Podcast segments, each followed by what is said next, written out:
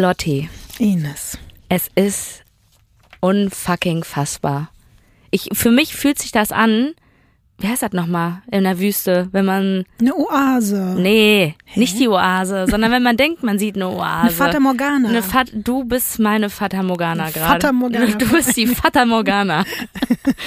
Aber ich Du bist bin, die Fita Morgana. Ey, ich, ich glaube nicht, dass wir gemeinsam nach wirklich einem Jahr jetzt, sagst du, ne? ja, im Oktober Nein. 2021 war ich das letzte Mal hier in diesem Studio. Wirklich, ich muss dann, jetzt muss ich fast ein bisschen weinen, wenn ich mir das vorstelle. Ehrlich gesagt, ich habe die ganze Zeit schon Scheiße. so einen Kloß im Hals. Jetzt habe ich, ah, Ich weiß, und Lotti, es liegt mir auch was auf dem Herzen und das ist auch sehr, sehr emotional. jetzt zerstör aber nicht im Moment. Irgendwas ist mit deinen Füßen. Nein, so absolut gar nicht. Ich war ja jetzt auf Tour, ne? Mhm. Auf, auf Gottes Feed and Greet Tour. Nach unserer kleinen Weird Crimes Tour nach direkt. Unserer, direkt danach. Und ähm, ich sag das auch immer so, als ob das selbstverständlich ist, dass das jeder weiß. Ich mache Comedy auch alleine auf einer Bühne.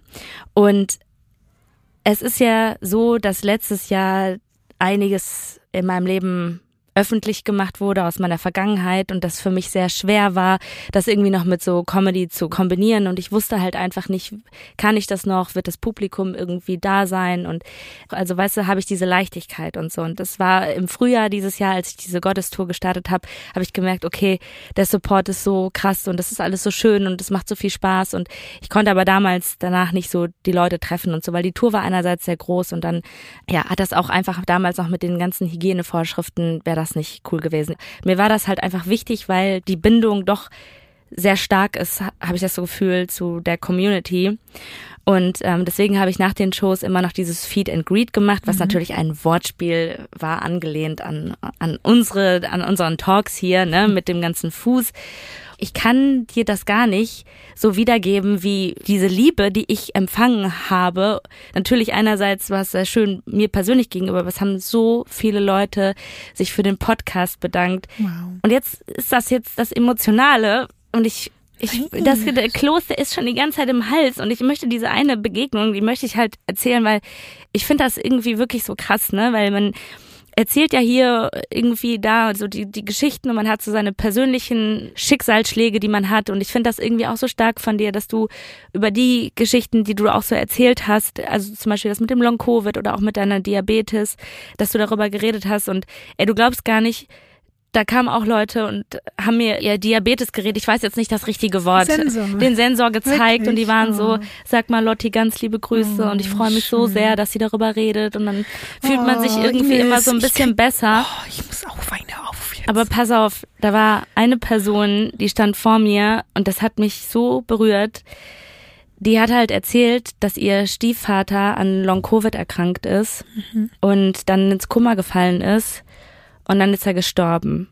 Und sie meinte, sie ist in ihrem Leben nicht mehr glücklich gewesen und auch ihr Mann, die waren beide so fertig und die haben sich nur noch eingesperrt und die hatten so eine krasse Trauer und die kamen nicht mehr auf ihr Leben klar. Und dann hat sie aber Weird Crimes gehört. Die hat gesagt, die konnte keinen Podcast, die konnte keine Musik mehr hören, nix. Aber die hat diesen Podcast gehört und das war das Einzige, was sie wieder zum Lächeln gebracht hat und ihr irgendwie wieder so Freude am Leben geschenkt hat.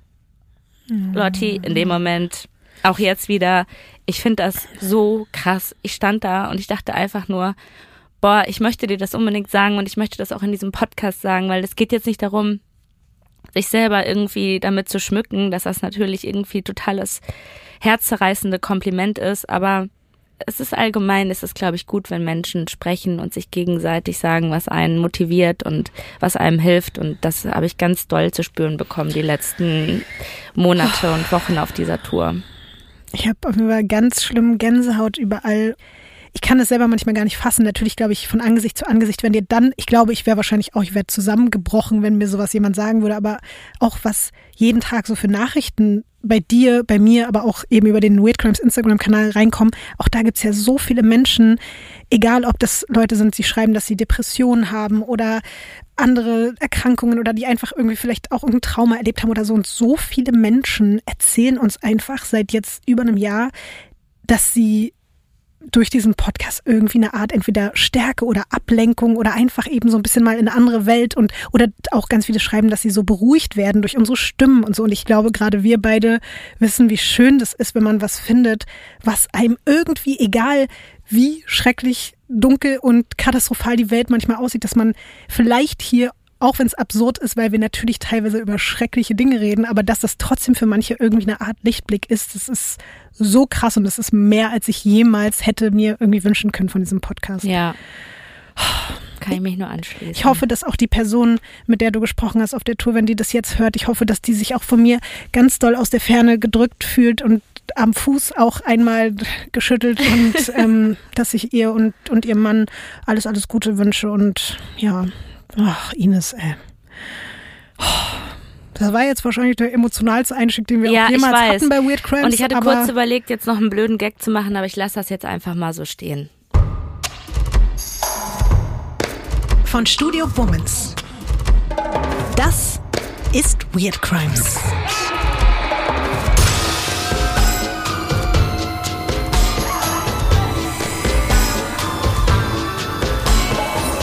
Crime Podcast über die absurdesten, bizarrsten und unglaublichsten Kriminalfälle. Mit mir, Visavi. Und ich bin Ines Agnoli.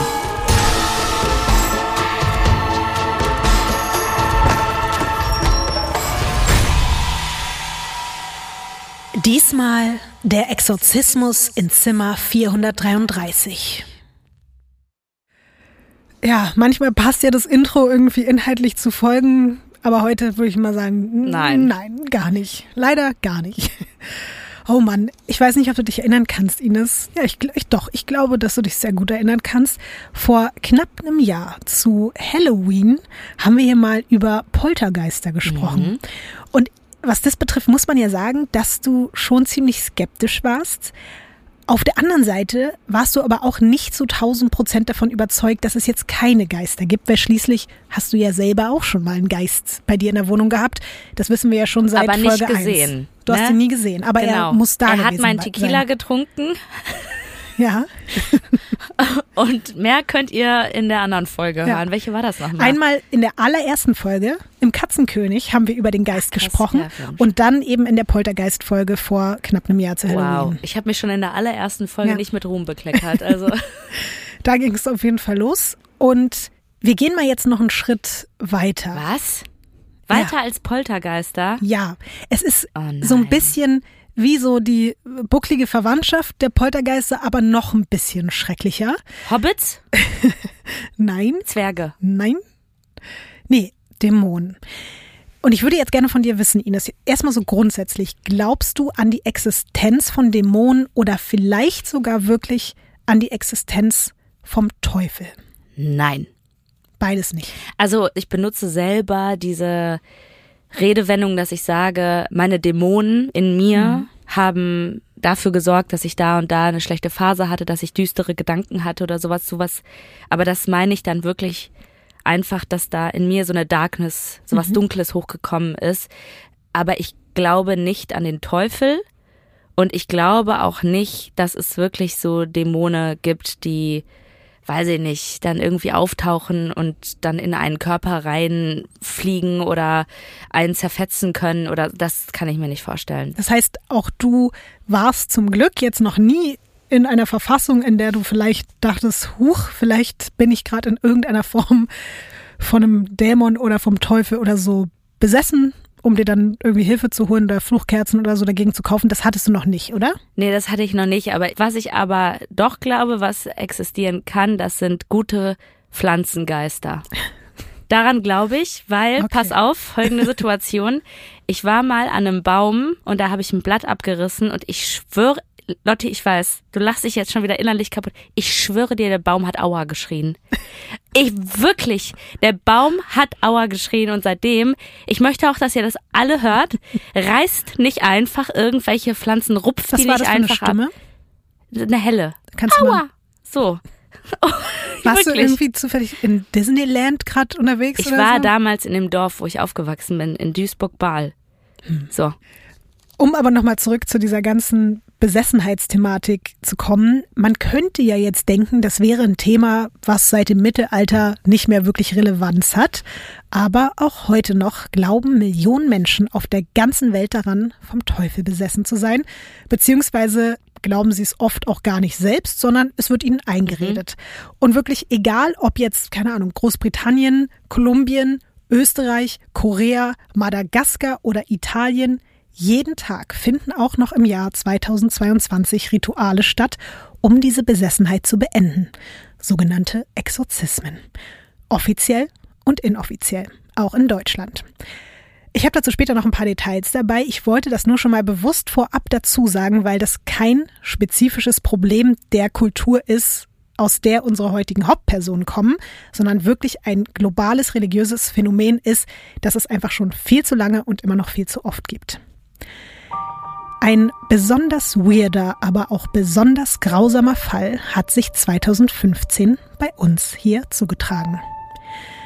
Es geht um einen Fall, der mit dem ganz friedlichen Traum einer Familie von einem Neuanfang in einem anderen Land beginnt und mit dem besessenen Kampf gegen böse Dämonen in den eigenen Reihen und schließlich dem Tod endet. Ach du Scheiße. Klingt so ein bisschen wie so eine ähm, schlechte Folge von Die Auswanderer, oder? Heißt das so? Ja, also meinst Goodbye Deutschland? Ja, genau, Goodbye mhm. Deutschland, genau. Ja. Und Goodbye, Deutschland, die Exorzismus-Edition. Genau, ja. sowas, ja. Sorry. Ich habe mir auch gedacht, nachdem unsere letzte Folge ja crime-technisch relativ harmlos war, wird es heute stellenweise dafür umso schlimmer. Kurzzeitig würde ich auch sagen, wirklich brutaler als sonst. Mhm. Das wirklich nur als kleine Vorwarnung. Ich werde auch auf manche Details wie immer verzichten, aber entspannt wird's heute nicht. Bist du trotzdem bereit, Ines? Ja, weil das, ich finde das immer wieder interessant und ich habe da auf jeden Fall eine Affinität für. Ich glaube da einfach immer noch nicht dran, aber we will see. We will see. Los geht's. Unsere heutige Geschichte startet in Sulzbach einer Gemeinde mit knapp 9000 Einwohnenden im Main-Taunus-Kreis, mit dem Auto nur so knapp 20 Minuten vom Frankfurter Hauptbahnhof entfernt. Ach, mhm. Guck an. Selbstverständlich habe ich dir ein kleines Bild, aka eine Postkarte von Sülzbach mitgebracht. Du immer mit deinen Postkarten. Ja, ich liebe sie. Dass es einfach auch von Sülzbach eine Postkarte gibt. Wo, also ich frage mich auch, also wie lange ist der Trend noch in? Nee, fragt mal lieber Lotti, wie lange googelt sie danach, bis sie eine Postkarte findet. Denn das ist gar kein Trend. Es dauert zwei Stunden, um so eine Postkarte zu finden. Hat es sich gelohnt, Sulzbach. Ines? Absolut gar nicht. Danke. Also wirklich so, also wirklich ist das nicht meine Ecke. Erstmal die Druckerqualität mies, oder? Guck dir das mal an. Ich erkenne ja das? kaum was. Hä, sag mal, Ines, brauchst du vielleicht einfach eine Brille und es ist überhaupt nicht die Druckerqualität? Guck mal, das ja? ist schon nicht scharf. Ich, ich sitze einen Meter, anderthalb Meter weg und ich sehe da unten Schwäne. Es sieht äh, schlimmer aus, als ich gedacht hätte. das ist, weißt du, was das ist? Von Immo Scout eine Anzeige ohne dass du die eigentliche Wohnung siehst. So sieht das aus. Mhm. Also wenn das die besten und schönsten Orte sind, die vier Bilder, die hier zusammengefasst sind von Sulzbach, dann würde ich sagen, ja, da ist Platz nach oben.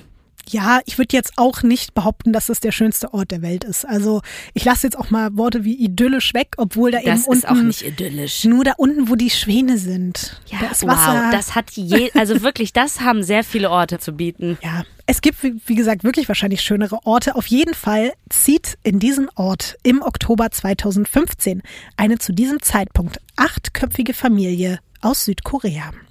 Hm. Kannst du dir irgendwie vorstellen, warum? Kulturschock, oder? Das ist ja jetzt auch wirklich die Frage, Ines. Warum in Deutschland ausgerechnet dieser 9000 Seelenort Sulzbach, wenn du aus einer 9 Millionen Stadt wie Seoul in Südkorea kommst? Ja, also das kann man, glaube ich, manchmal auch nicht logisch erklären.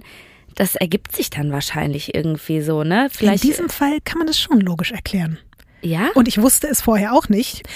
In der Rhein-Main-Region lebt eine der größten, wenn nicht sogar die größte koreanische Community in ganz Europa.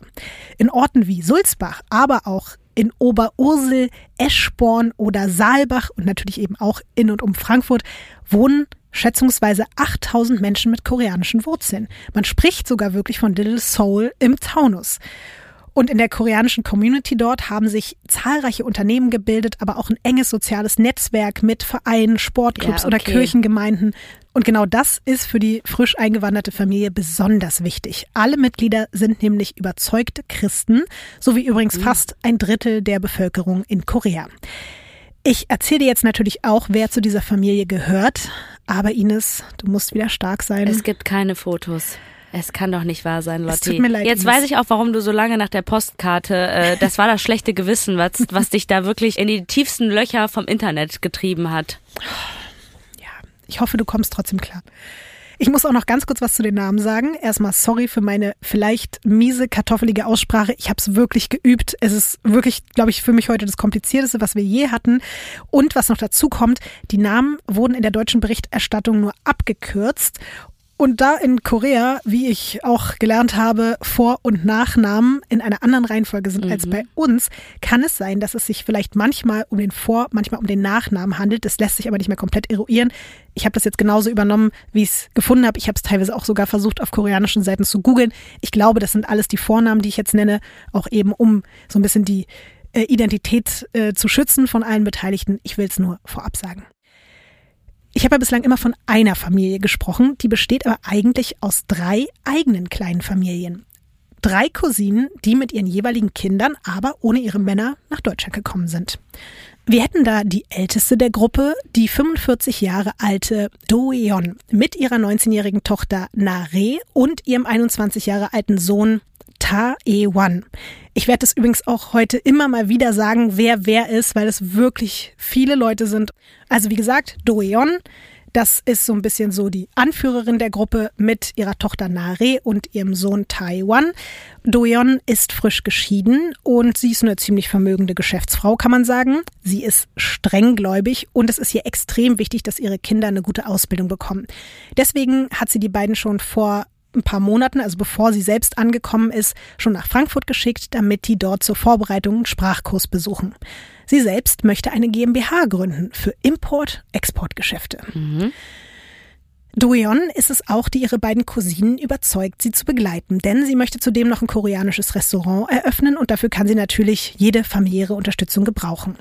Mit dabei ist somit auch ihre 41 Jahre alte Cousine Seon Hwa und deren Sohn Jejun, der ist 15 Jahre alt und sein kleiner Bruder, dessen Alter und Name sind aber nicht bekannt gegeben worden. Also ich wiederhole nochmal Seon Hwa, das ist die 41 Jahre alte Cousine, die ist übrigens Ernährungsberaterin mit ihrem Sohn Jejun und eben noch einem kleineren Kind ohne Namen. Seon Hwa ist verheiratet. Ihr Mann soll als Handwerker einen Job in der Import-Export-Firma der Cousine bekommen. Er war auch schon mal für ein paar Tage mit in Deutschland, hat aber in Südkorea noch Dinge zu regeln und deswegen ist er erstmal wieder zurückgeflogen.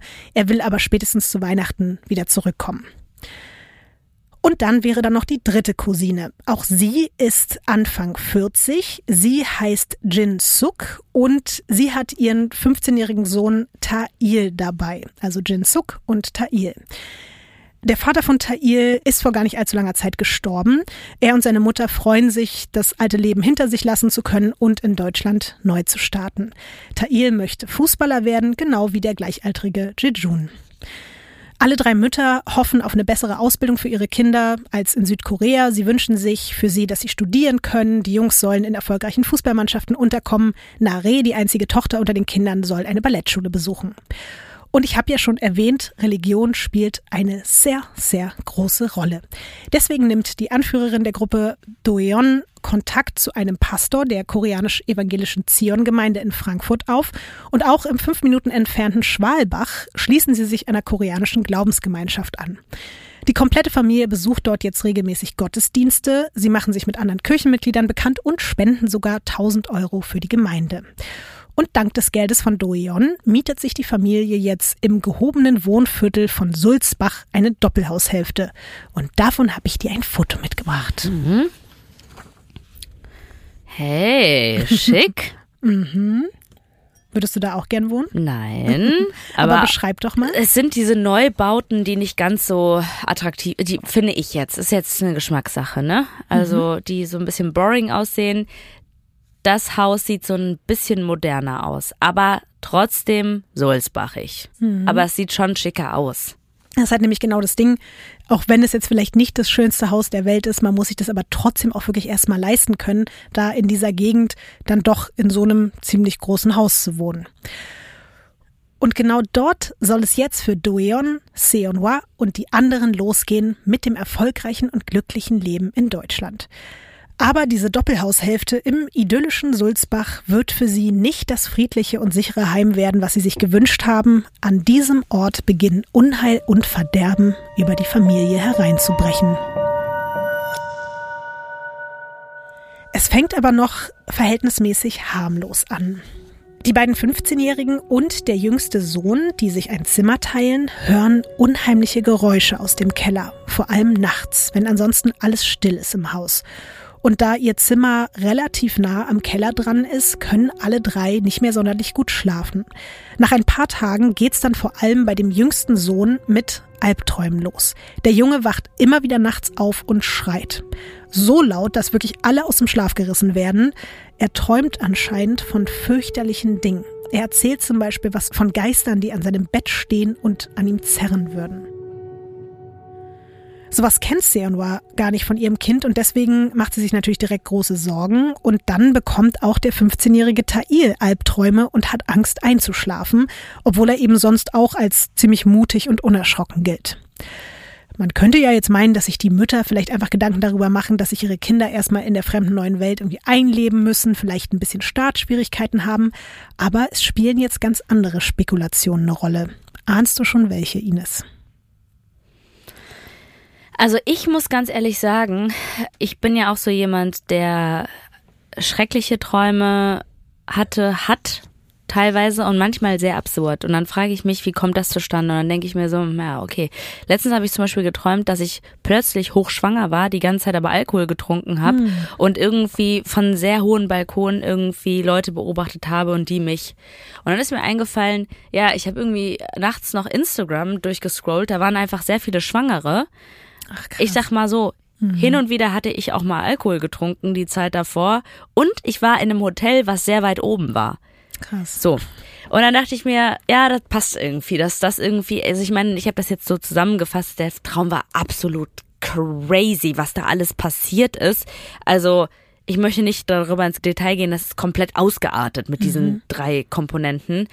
Ähm, aber ich habe gerade tatsächlich darüber nachgedacht, ob der Sohn, der diese schrecklichen Albträume hatte, einfach ganz klischeehaft irgendwelche Horrorfilme geguckt hat, Serien oder Games. Die, hm. Also ich, ich muss ganz ehrlich sagen, und das ist vielleicht fucking spießig, ich fand das nie irgendwie geil, aber wenn ich mir manchmal angucke, wie brutal Computer oder so, so Konsolenspiele sind, wie, also mhm. wie krass wirklich diese Inhalte sind, was da alles passiert, da ja. denke ich mir so, so ein kleines Gehirn verarbeitet doch sowas mhm. auch nicht irgendwie anders Voll. als, äh, weißt du, wenn ich mir das reinpfeife, da 18 Stunden irgendwie, wo irgendwelche Dämonen da alle auffressen und dann da mhm. jagen und so, das würde mich auch begleiten. Ey, seitdem ich mal drei Tage am Stück, glaube ich, ungefähr so 50 Folgen Dexter geguckt habe, weiß ich, dass zum Beispiel auch Videospiele oder so wirklich Köpfe ficken können. Ich bin durch die Gegend gelaufen und habe gedacht, wie Dexter, wen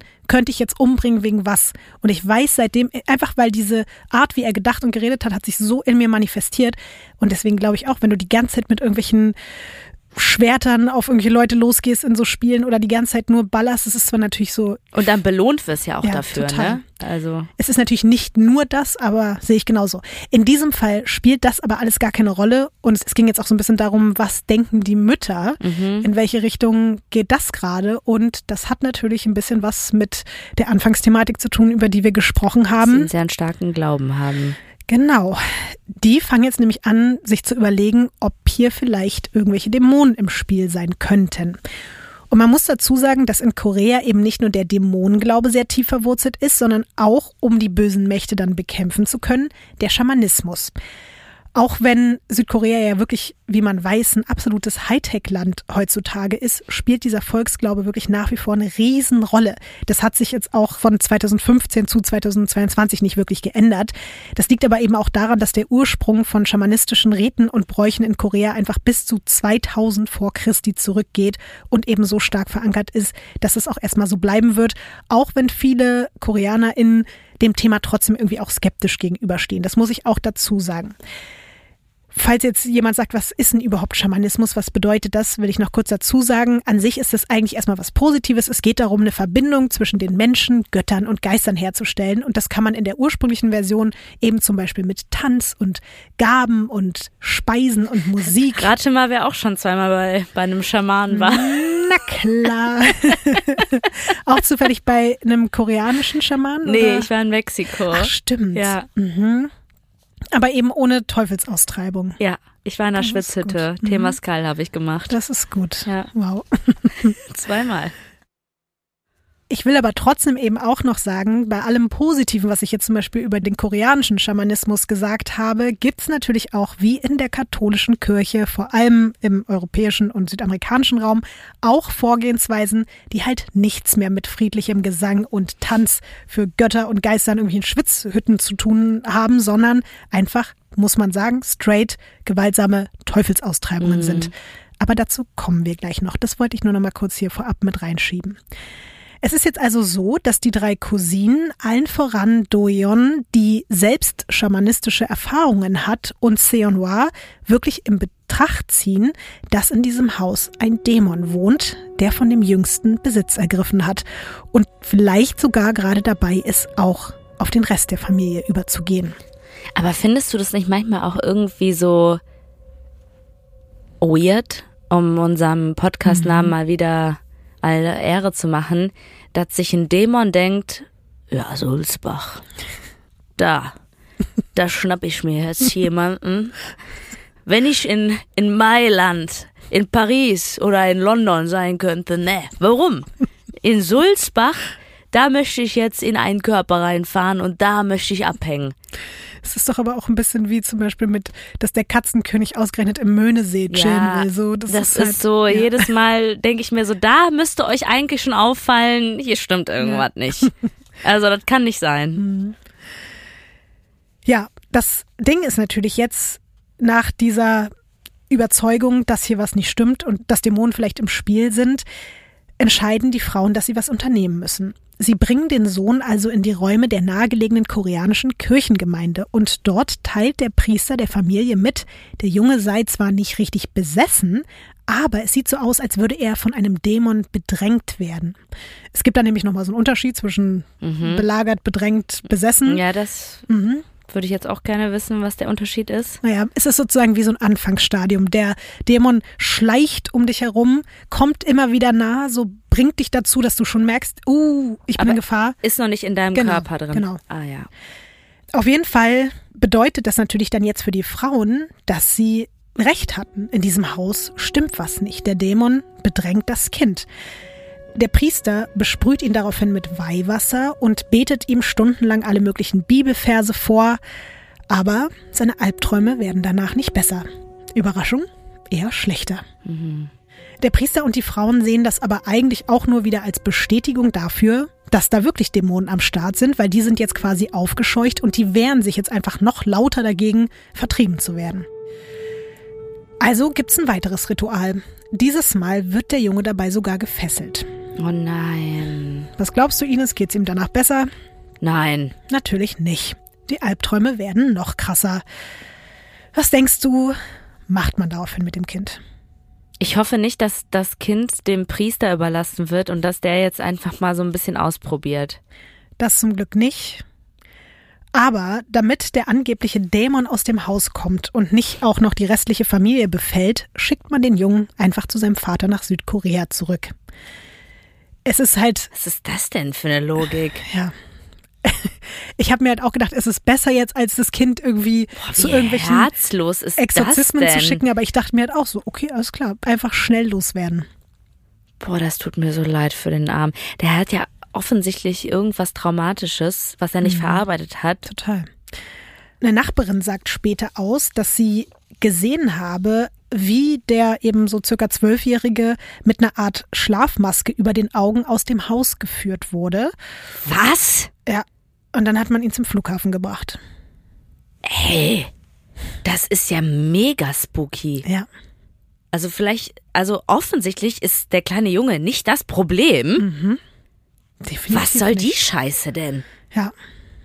Ich meine bei einer Überraschung, weißt du, wenn du jetzt sagst Geburtstag und dann fährst du ins Disneyland und so und du hast halt eine Schlafmaske, aber es ist so ein bisschen so, so Surprise, Oh hier, Mann. tschüss, bye bye. Uh, go to your father and uh, you can uh, do the exorcismus. Yeah, we don't want your Dämonen hier. Ja, du kannst dir vielleicht auch denken, mit dem Abgang des Jungen, dem Unfreiwilligen, hört der vermeintliche Spuk im Haus natürlich nicht auf. Und es geht eigentlich erst richtig los. Die merkwürdigen Geräusche aus dem Keller werden nun von allen wahrgenommen, Tag und Nacht. Aber nicht nur das. Seonwa glaubt jetzt, geisterhafte Stimmen zu hören. Sie fühlt sich von denen regelrecht verfolgt und hat das schreckliche Gefühl, dass irgendwas von ihr Besitz ergreifen wolle. Und auch ihre Cousine Jin Suk teilt den anderen ihre Angst mit. Der Dämon, der den Jungen bedrängt hat, ist in sie übergegangen.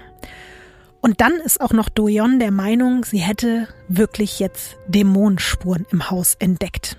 Und spätestens dann sind sich alle noch übrig gebliebenen sieben Familienmitglieder sicher, das Böse hat unter ihrem Dach Einzug gehalten. Parallel dazu fängt auch der Rest der Nachbarschaft in der gehobenen Gegend langsam an, sich so ein bisschen zu wundern, was da eigentlich in der Doppelhaushälfte nebenan abgeht. Das liegt zum Beispiel daran, dass bei der koreanischen Familie 24-7 die Rollläden runtergelassen sind. Okay.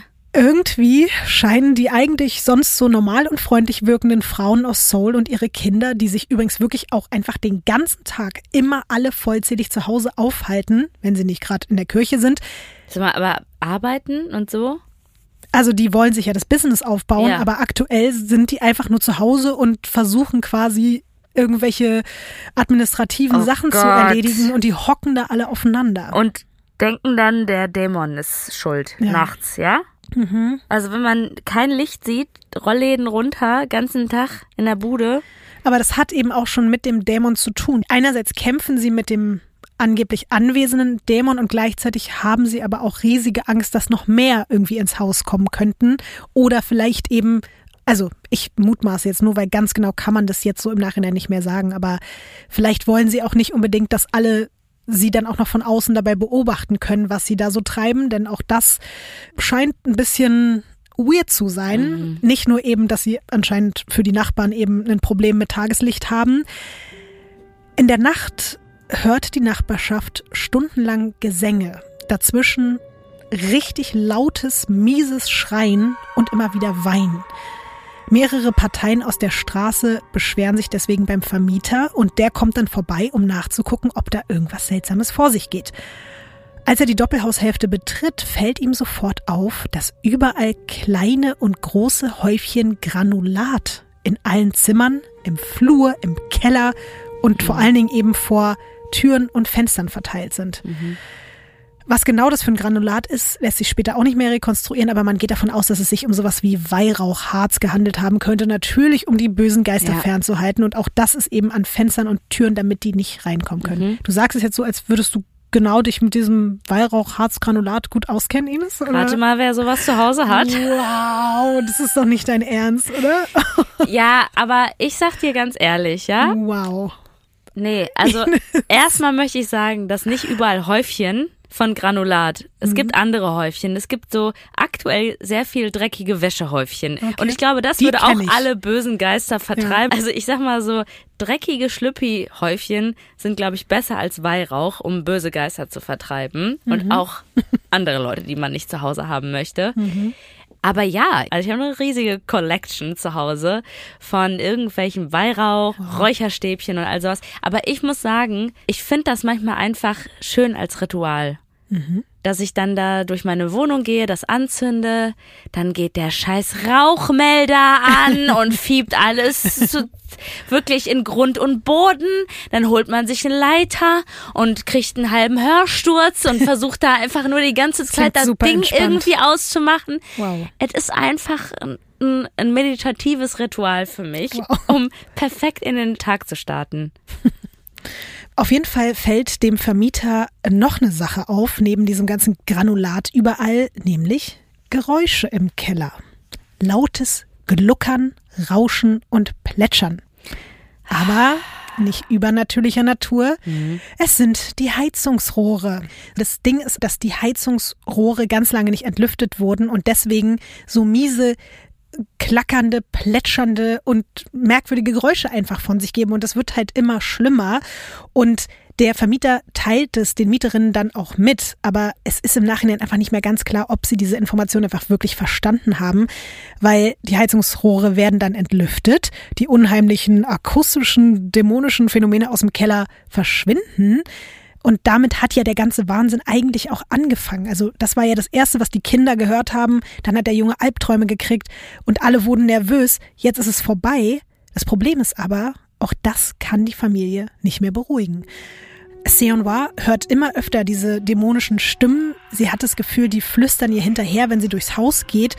Und sie berichtet dann auch ihrem Mann am Telefon davon. Und der ist sich sicher, dass seine Frau und ihre Cousinen das einfach mit Hilfe ihres Glaubens schaffen, in den Griff zu kriegen und sich von den teuflischen Schatten zu befreien. Sie müssen halt einfach nur noch mehr beten. Und das tun sie natürlich auch.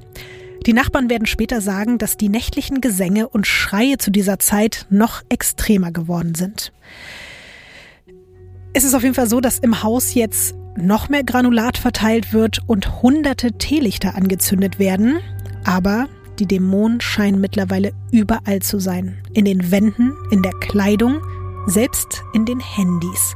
Doyon ist sich jetzt nämlich sicher, dass der Teufel höchstpersönlich die Telefone manipuliert hat und all ihre Anrufe abhören und Nachrichten mitlesen ja, kann. Aber das ist ja jetzt nichts Neues, oder? was glaubst du, was machen sie jetzt?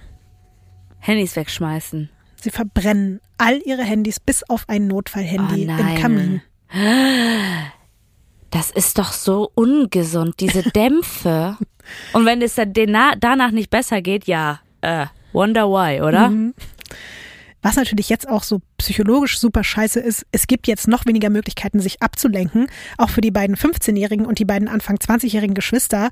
Die haben keine Handys mehr, können mit niemandem mehr kommunizieren. Gehen nicht raus oder was? Ja, gar nichts. Oh nein. Und sie haben einfach noch mehr Zeit, alle zusammen sich mit der Vertreibung der Dämonen zu und befassen. Und die haben eigentlich nur die ganze Zeit Angst und sticheln sich gegenseitig wahrscheinlich mit der Angst auf. Mhm. Und das ist halt. Du kennst das ja auch, wie das dann Natürlich, so Domino-Steinmäßig, ja. es wird halt immer schlimmer Scheiße. und immer mehr fallen um. Die Familie kommt jetzt auch auf die Idee, Kleidungsstücke, die eventuell mit den Geistern in Berührung gekommen sind, von der bösen Energie zu befreien. Hast du eine Idee, wie man das machen könnte? Verbrennen? Ja, das wäre eigentlich jetzt auch erstmal so meine erste Idee gewesen, aber es ist so, dass Polizeibeamte später im Haus der Gruppe einen Wok finden, gefüllt mit Fett, in dem zum Beispiel ganz viele Unterhosen und Socken schwimmen. Dein Blick, Ines. Dein Blick ist ein Meme gerade. Sag was.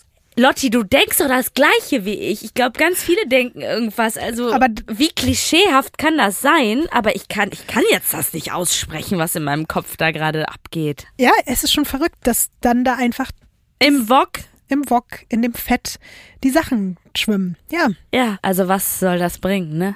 Ja. Also es bringt eh nichts. Ich glaube, für nichts ist das gut, wenn man äh, seine Unterwäsche und seine Socken in Fett im Wok ja. brät. Also ich wüsste nicht, wo man sagen würde, ja, aber das. Ich habe es auch gegoogelt, ehrlich gesagt. Unterhosen oder Klamotten im Wok mit Fett habe ich dann auf Koreanisch übersetzt, gegoogelt, dann wieder die koreanischen Seiten auf Deutsch übersetzt. Nur, Direkt erstmal für dich so Internet gesperrt, Laptop abgestürzt. Nur, dass du wirklich weißt, was passiert, wenn ich hier so eine Folge vorbereite und ich bin zu dem Punkt gekommen, das scheint keine gängige Praxis zu sein. Nirgendwo und es ist einfach bei denen an einem Punkt anscheinend gewesen, wo man wirklich alles probiert hat, um die aufdringlichen Dämonen loszuwerden. Wir kommen aber jetzt eigentlich erst zur schlimmsten Idee, würde ich sagen. Es ist nämlich so, dass Doeon, die Wortführerin der Gruppe, sich denkt, hm, es gibt da, glaube ich, etwas, was wir tun müssen, um uns noch besser vor den dämonischen Attacken schützen zu können. Und diese Methode gab es hier bei Weird Crimes schon ein, zwei Mal und die war eigentlich immer, wirklich immer der kleine Tropfen, der das Fass des Wahnsinns endgültig zum Überlaufen gebracht hat. Hast du eine Ahnung, welche Idee das sein könnte? Nachts schwimmen? Ja, du bist nah dran. Irgendwas mit Wasser? Nee, nicht mehr schlafen. Ach so, ja, okay. Ja, Doyon überzeugt den Rest davon, dass die Dämonen ja wahrscheinlich noch ein viel leichteres Spiel hätten, Besitz von ihnen zu ergreifen, wenn sie schlafen und sich nicht wehren können. Bedeutet, ab jetzt halten sich die drei Anfang 40-jährigen Cousinen, die 19-jährige und die 21 Jahre alter Bruder und die 15-jährigen Teenager gegenseitig alle davon ab, einzuschlafen. Es dauert nur ein paar Tage nach dem Schlafentzug, da fängt die dritte Cousine Jin Suk an, mit einer Kinderstimme zu sprechen. Die anderen glauben jetzt, der Geist von Seonwas Sohn, den sie ja zurück nach Südkorea geschickt haben, ist vor seiner Abreise in sie hineingefahren. Doyon ruft dann mit dem Notfallhandy einen koreanischstämmigen Pfarrer an, den sie bei einem Gottesdienst kennengelernt hat und berichtet von der Situation in dem Haus, die sich ja immer weiter zuspitzt. Am nächsten Tag fährt der Pfarrer dann nach Sulzbach, um bei der Familie nach dem Rechten zu sehen. Fand ich irgendwie schön. Ich dachte mir, toll, so macht man das in der koreanischen Community. Der kannte die ja jetzt nicht gut, aber hat halt gehört, die brauchen Hilfe. Also ist er da hingefahren. Und das war jetzt nicht einer von diesen Exorzisten, Priestern, sondern wirklich einer, der was Gutes wollte. Aber als er dort ankommt, läuft es ihm direkt eiskalt den Rücken runter. Aus der Garage kommt ihm auf allen Vieren eine Frau entgegengekrochen, Sie wirkt maximal verwirrt. Es ist die 41-jährige Jin Suk, die plötzlich mit Kinderstimme zu ihm spricht. Mhm. Der Pfarrer fragt dann immer wieder, ob es ihr gut geht und ob sie irgendwie Hilfe bräuchte, aber sie erwidert nur, dass die Feuchtigkeit an den Wänden im Haus Tränen seien. Mhm. Ich glaube, ich weiß keine Situation jemals, von der ich je gehört habe, wo nicht Schlafen etwas besser gemacht hat. Deswegen meinte ich ja, es, am Ende ist das, glaube ich, der Brandbeschleuniger. Ja. Einfach zwei Nächte nicht schlafen und dann ist sowieso alles vorbei. Bei Ach, jedem. Ja. Selbst wahrscheinlich bei den psychisch stabilsten, entspanntesten Menschen geht's Nicht los. schlafen alles macht aus. dich wahnsinnig, ja. ja. Der Pfarrer ruft, nachdem er diese Frau dort so vorfindet, einen Arzt, mit dem will sie aber nicht sprechen und ihre Verwandten holen sie dann wieder ins Haus rein und auch der Geistliche wird dann weggeschickt. Was glaubst du, Ines, passiert danach mit der vermeintlich besessenen Frau? Die sind wieder unter sich in ihrer Familie, ne? Mhm. Der Pfarrer da ist, ist kein Außenstehender beteiligt. Nee. Also ich würde jetzt vermuten, die würden versuchen, eine Teufelsaustreibung bei ihr selber vorzunehmen und sie dann irgendwie fesseln. Also ich erzähle dir jetzt, was ein paar Tage nachdem der Pfarrer da bei dem Haus ist, passiert. Nämlich verlässt die Familie fluchtartig die Doppelhaushälfte in Sulzbach. Aber sie sind jetzt nur noch zu sechst. Hm? Die Frau, die das Sagen hat, Doyeon, ist dabei, ihr Sohn Taiwan und ihre Tochter Nare, außerdem Seonwa und ihr 15-jähriger Sohn Jejun und der 15-jährige Tail. Alle sind geflüchtet aus diesem Haus. Genau. Bis auf eine Person. Und diese eine Person ist aber auch nicht mehr im Haus. Diese eine Person ist weg. Und das ist Jinsuk. Möchtest du mal raten, was man dem Teenager, also diesem Tail, über den Verbleib seiner Mutter sagt? Ja. Doyon erklärt ihm, seine Mutter sei gestorben und ist jetzt ein Zombie. Was? ja. Um es nochmal klar zu machen, Doyon ist ja sozusagen die Anführerin. Ja. Und diese Jin Suk, die, die plötzlich angefangen hat, mit dieser Kinderstimme zu sprechen, Jin Suk ist die mit dem 15-jährigen Sohn, bei dem der Vater gestorben ist. Und Jin Suk ist jetzt, wie gesagt, weg. Sie ist nicht mehr da und die Kinder wissen auch nicht, wo sie ist. Wir wissen das jetzt erstmal auch nicht und wir wissen nur, dass Doyon zu ihrem Sohn sagt, deine Mutter ist jetzt ein Zombie. So. Wie finden wir das? Nicht gut. Nicht gut.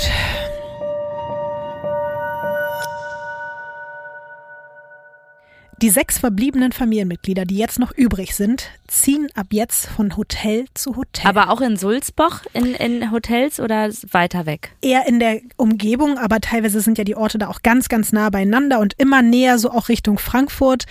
Und das Problem ist aber, dass sie wirklich, egal wo sie sich da niedergelassen haben, in keinem Hotel das Gefühl gehabt haben, sie sind hier sicher vor den Dämonen.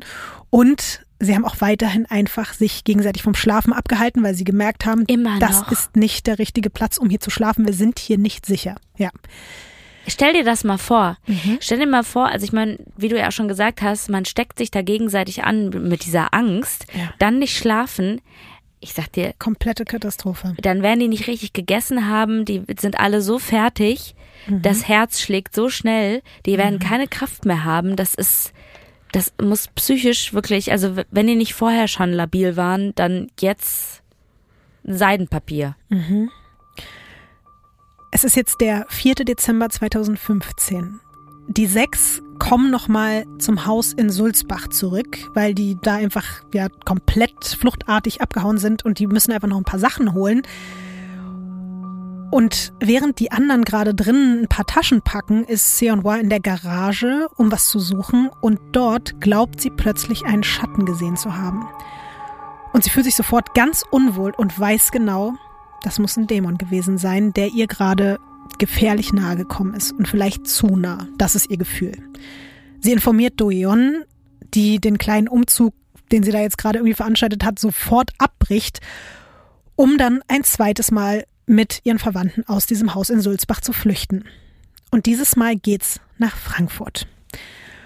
Und zwar, Ines, in ein Hotel, in dem ich krasserweise schon mal eine Nacht verbracht habe. 25 Hours, Nein, Rumors, nein. Aber Mox ich bin, Moxie. Nein, ich bin jetzt richtig doll gespannt, ob du dort auch schon mal Gast warst. Du darfst das nächste Foto umdrehen. Nee, war ich nicht. Okay, aber sag doch mal, wie es heißt. Das ist das Intercontinental Hotel. Mhm. Muss ich aber ganz ehrlich sagen, ist kein modernes Interconti, ne? Das stimmt, bislang ist das so. Kann ich gleich noch was zu sagen. Es ist aber trotzdem ein gehobenes Hotel, Ja, auch wenn es jetzt ja, so ja, nicht aussieht erstmal, weil es eben baujahrmäßig auf jeden Fall schon ein paar Jahre zurückliegt. Aber ja, ich kann ja vielleicht noch kurz ein bisschen was dazu sagen, weil ich das auch gar nicht wusste und krass fand, das Intercontinental oder Intercontinental in Frankfurt ist kapazitätsmäßig wirklich das zweitgrößte Hotel in Frankfurt und das fünftgrößte in ganz Deutschland. Krass. Und wie Also gesagt, das hier. Mhm, genau das, ja. Auch wenn es jetzt eben, wie gesagt, von außen nicht aussieht, man kann es auf jeden Fall als Luxushotel bezeichnen. Es gibt da drin wirklich komplett kranke Suiten mit Blick über die Frankfurter Skyline. Und natürlich dadurch, dass es halt da auch so einen geilen Ausblick gibt über ganz Frankfurt. Und hängen da natürlich auch sehr gern sehr viele Geschäftsreisende rum. Und deswegen finde ich diesen Gedanken jetzt schon einfach interessant, wenn wir jetzt nochmal uns vorstellen, dass das einfach ein Hotel ist für so Leute, die einfach sehr viel Geld haben, sich da in so gehobenen Klassen aufhalten und gleich kommt eben diese Familie dazu und es passieren Dinge, die wahrscheinlich sonst in diesem Hotel dort nicht so passieren. Also ich kann auf jeden Fall in so eine Vermutung, dass in so einem Hotel auch sehr absurde Sachen passieren. stimme ich- da also stimme ich dir wirklich, komplett da zu. werden, da werden Tische angeschissen, da bin ich mir sicher, da, da werden weirde Partys gemacht, da, da passieren Dinge, wo man sich denkt, hätte ich jetzt nicht gedacht.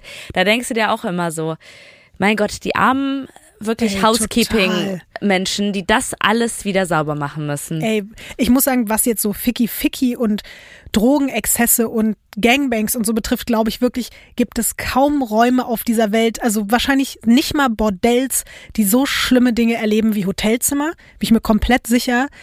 Aber das, was jetzt passiert, ist, glaube ich, schon dann doch eher selten. Das ist halt eine andere Form von Wahnsinn, der da abgeht. Aber ich weiß auf jeden Fall, was du meinst und wo du da gedanklich gerade bist. Und da, du, also, wer jetzt übrigens Bock bekommen hat, mal im Intercontinental in Frankfurt abzusteigen, das geht leider aktuell nicht. Das Hotel ist nämlich momentan geschlossen, weil das nämlich bis Anfang 2025 renoviert und erweitert wird. Also, das ist auch so lustig. Die komplette Einrichtung des Hotels mit mehr als 100.000 Teilen wurde gerade erst bei eBay versteigert. Und ich gehe mal jetzt stark davon aus, dass wahrscheinlich auch die Gegenstände, die sich im Zimmer 433 befunden haben, bei eBay versteigert wurden. Wow. Vielleicht hat irgendein Mensch aus diesem Zimmer jetzt einen Gegenstand zu Hause. Bitte melden. Bitte, das wäre ja das Allerkrasseste. Das ist nämlich das Zimmer, in das Doyeon und ihre Tochter Nare und Seonwa gerade an der Rezeption einchecken. Das Zimmer direkt nebenan bekommen die beiden 15-Jährigen und der 21-jährige Taiwan. Die Bilder der Überwachungskamera in der Lobby zeigen zu diesem Zeitpunkt keine Auffälligkeiten. Man sieht dort zum Beispiel Doyeon, die ihre Kreditkarte vorlegt, Seonwa, die so eine Umhängetasche trägt, ihren Rollkoffer dabei hat und auch sie zeigt ihren Reisepass, füllt ein Meldeformular aus. Die Jungs laufen da rum, essen irgendwas. Nare und Taiwan sitzen auf einem Sessel und warten. Alles wirkt komplett entspannt und normal. Was niemand zu diesem Zeitpunkt ahnt. Eines der Familienmitglieder wird dieses Hotel nicht mehr lebend verlassen. Also die eine Mutter ist schon weg und Mhm. jetzt wird gleich noch jemand das oh Gott. Ich zeige dir jetzt noch ein Bild eines Zimmers im Intercontinental. Zumindest wie es vor dem Umbau aussah. Es ist nicht exakt die Nummer 433. Ich habe es versucht, es gab aber kein Bild davon, aber es ist der gleiche Zimmertyp und deswegen habe ich das mitgebracht. Mhm. Ja. Also es ist einfach auch, es ist natürlich ein gutes Hotel, aber es ist einfach sehr altbacken. So, ne? Alleine, dass da überall Teppich ist, es ist irgendwie auch so, die ganze Einrichtung ist, merkt man nicht von, von gestern. Es ist viel Holz im Spiel, irgendwelche Bilder, die wahrscheinlich auch nie jemand sich betrachtet und denkt, hör mal, schön, das hätte ich auch gerne zu Hause. Hat was irgendwie auch so von so einer äh, Kajüte im, im Schiff. Weißt du? Voll, aber deswegen finde ich es jetzt auch nicht ungemütlich oder so. Ich finde, das ist schon auch ein bisschen, einen kleinen Charme hat's schon. Die Familie kommt jetzt oben in den Zimmern an und alle sind ziemlich fertig. Man kann sich ja denken, warum. Boah, ganz ehrlich, wenn ich das Bett sehen würde und ich wäre so müde, ich hätte so lange nicht, da würde ich so sofort drin einschlafen Es wollen. ist auch so krass, ihnen, dass man weiß im Nachhinein nicht mehr genau, wer wie lange jetzt schon nicht mehr geschlafen hat. Ob vielleicht mal jemand heimlich sich irgendwie hingelegt hat oder so. Aber es kann ja manchmal schon reichen, das weißt du ja, wenn man eine Nacht durchgemacht hat. Man kann davon einfach wirklich schon von 24 Stunden Schlafentzug Halluzinationen bekommen. Es kann aber auch sein, dass man eben schneller reizbar ist, aggressiv wird oder wirklich in so eine Art Rauschzustand gerät. Und teilweise beschreiben das ja auch Menschen so, als wären sie einfach irgendwie mies besoffen oder hätten irgendwelche Drogen oder so genommen. Bei der Familie sind es jetzt auf jeden Fall drei, vier, fünf Nächte, man weiß es nicht genau, bei denen die alle so gut wie kein Auge zugemacht haben. Vielleicht ist das auch der Grund, warum Seonwa ihrer Cousine Doyeon berichtet, dass es ihr körperlich nicht so gut geht. Das meinte sie auch schon am Tag zuvor, aber seitdem sie diesen Schatten in der Garage gesehen hat, spürt sie eine extreme Hitze, wie sie sagt, und sie fühlt sich ganz schwach. Und sie ruht sich erstmal eine Weile aus, nicht schlafen, nur liegen auf dem gemütlichen Bett. Danach telefoniert sie mit ihrem Mann. Inzwischen hat die Gruppe nämlich übrigens auch wieder ein paar weitere Handys gekauft, die noch nicht von Dämonen abgehört werden. Und sie berichtet ihm dann am Telefon, dass sie sich eben sehr schlecht fühlt. Sie äußert den Verdacht, dass sie sich im Anfangsstadium einer Besessenheit befinden könnte. Ihr Mann beruhigt sie, erinnert sie daran, dass sie ja nicht alleine ist und dass ihre Cousine ja Erfahrungen mit dem Schamanismus hat. Und beide besprechen dann, dass Seonhwa einfach erstmal mit dem Rest der Familie besonders laut und intensiv beten soll und dann wird schon alles gut. Ihr Mann wünscht ihr eine gute Nacht, die beiden verabschieden sich. In Deutschland ist es zu diesem Zeitpunkt jetzt schon gegen Mitternacht. Was Seonhwa und ihr Mann nicht wissen, Doyeon, die ihr jetzt helfen soll, was den Teufel betrifft, hat am Tag zuvor an ihre 19-jährige Tochter mehrere SMS geschickt, in denen es unter anderem heißt, Gott würde ihre Cousine Seonhwa ins Jenseits befördern. Und die Tochter solle Zündmaterial und Chlorsäure kaufen. Also das ist die, die auf allen Vieren gekrochen Nee, ist. das ist die, die verschwunden ist. Also, Doyeon, die Anführerin, Ja. hat ihrer Tochter geschrieben, Ja. dass Seonhwa, die, die hier gerade im Hotel Probleme hat, die sagt, es geht mir schlecht, mir ist heiß, die ihren Mann anruft und sagt, ich habe Probleme, Ja. ich habe einen ich hab einen Dämon wahrscheinlich in der Garage gesehen, über die schreibt sie das. Ah. Wir haben ja, wie gesagt, drei Cousinen, die eine ist weg, die beiden Cousinen sind jetzt noch da und die Anführercousine Doyeon hat, wie gesagt, über die zweite Cousine, die noch da ist, Mhm. geschrieben, dass Gott sie ins Jenseits befördern wird. Und Das am Tag zuvor. Okay, und das hat sie einer, Ihrer Tochter. aber die auch anwesend ist Genau. in dem Hotel. Die haben sich also am Tag per davor. SMS unterhalten. Am Tag davor waren sie ja noch nicht im Hotel und sie hat ihr eine SMS am Tag zuvor. Anscheinend war vielleicht die Tochter gerade irgendwie kurz Mhm. mal unterwegs und sie hat ihr geschrieben, Oder die wollte nicht, dass es äh, gehört wird. Genau, aber sie hat ihr ja da eben auch diesen Auftrag erteilt, sie soll Zündmaterial und Chlorsäure kaufen. Klingt nicht gut. Absolut nicht. Die Tochter hat das übrigens aber auch nicht geschafft, diese Besorgung zu erledigen. Aber diese Utensilien braucht Doyon auch erstmal gar nicht, um ihre besessene Cousine zu behandeln, in Anführungszeichen. Sie versammelt jetzt die ganze Familie, auch die Jungs aus dem Nebenraum, im Zimmer 433 des Intercontinental in Frankfurt. Es ist jetzt mittlerweile schon gegen drei Uhr morgens. Das ist übrigens die Zeit, ich weiß nicht, ob du es weißt, die bei vielen Dämonengläubigen als die wirkliche Geisterstunde gilt. Das soll die Zeit des Teufels sein. Das ist gar nicht Mitternacht. Mhm. Seonhua geht's mittlerweile noch schlechter. Das ist ja, wie gesagt, die Mutter von dem kleinen Sohn, der wieder zurückgeschickt worden ist und ihr anderer 15-jähriger Sohn ist ja noch da. Sie ist extrem nervös, sie läuft die ganze Zeit im Kreis herum, sie murmelt Dinge vor sich hin, sie lässt sich aber auch nicht von den anderen beruhigen. Doyon will sie dazu bewegen, mit der Familie zu beten, aber ihre Cousine scheint nicht mehr richtig ansprechbar zu sein. Sie führt noch lautere Selbstgespräche, die fängt jetzt an, sich selbst zu schlagen, verletzt sich und dann schreit sie irgendwann, dass sie kein Mensch, sondern der Teufel sei und sie werde jetzt alle fressen. Doyon erklärt dem Rest der Gruppe daraufhin, dass Seonhwa besessen und gefährlich ist. Der Dämon muss in der Garage endgültig von ihr Besitz ergriffen haben und es gibt keine andere Möglichkeit, als eine Teufelsaustreibung an ihr zu vollziehen. Und dabei müssen alle anderen jetzt mithelfen. Auch der 15-jährige Jejun hat keine andere Wahl, als Teil des Exorzismus an seiner eigenen Mutter zu werden. Und Ines, bevor es jetzt hier gleich wirklich ein paar Minuten ziemlich doll wird, gibt's hier noch einen kleinen, aber sehr spannenden und wichtigen Exkurs zum Thema Exorzismus. Exorzismus ist ja, wie schon erwähnt, vor allem in der katholischen Kirche einfach seit dem Mittelalter ein Riesending. Und auch in vielen anderen Religionen gibt's diese rituelle Vertreibung böser Mächte oder Geister aus Menschen, Tieren oder Gegenständen schon seit Ewigkeiten. Das Ding ist aber, schon damals und natürlich auch heute steckt eben in den meisten Fällen, eigentlich in allen Fällen, keine Besessenheit hinter dem teils hysterischen oder wahnhaften Verhalten dieser Menschen, die eben betroffen sind und dann exorziert werden, sondern in den meisten Fällen wirklich psychische oder organische Erkrankungen wie zum Beispiel Epilepsie, Psychosen oder Schizophrenie. Und sehr, sehr oft kann es dann sein, dass bei den Betroffenen durch dieses stundenlange auf sie einreden und beten und teilweise durch das Festhalten oder eben auch die nicht selten angewendete Gewalt dabei die Symptome einfach nur noch extrem verstärkt. Und dadurch denken sich natürlich die, die den Exorzismus durchführen, ah, okay, äh, sie ist noch mehr besessen, also führen wir noch mehr Exorzismen an der Person durch. Dadurch werden wiederum noch schlimmere Reaktionen ausgelöst. Ganz schlimmer Teufelskreis. Mir war das vorher gar nicht so bewusst, aber genau das ist es. Das eine begünstigt quasi dann das andere. Aber was mich vorher noch extrem interessieren würde, Ines, willst du mal schätzen, wie viele Exorzismen es heute noch in Deutschland pro Tag gibt? In Deutschland Mhm. pro Tag. Boah. Zwei pro Tag. Nach Expertenschätzungen gibt es vier bis fünf inoffizielle Exorzismen pro Tag in Deutschland. Also heute. Alleine, Heute hat vier, heute alleine haben vier bis fünf Exorzismen stattgefunden in Deutschland. ja, in Deutschland. Wo denn? Überall, Ines. Und das, man kann auch sagen, das ist wirklich verteilt auf alle Religionen, Konfessionen und Abspaltungen. Viele übrigens auch in der Esoterik-Szene.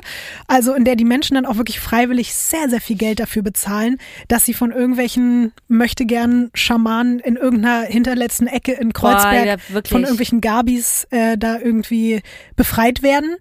Deswegen davon müssen wir dich fernhalten, Ines. Ganz, ganz doll fernhalten. Was ich aber noch viel unheimlicher finde, es gibt auch ganz offizielle Exorzismen.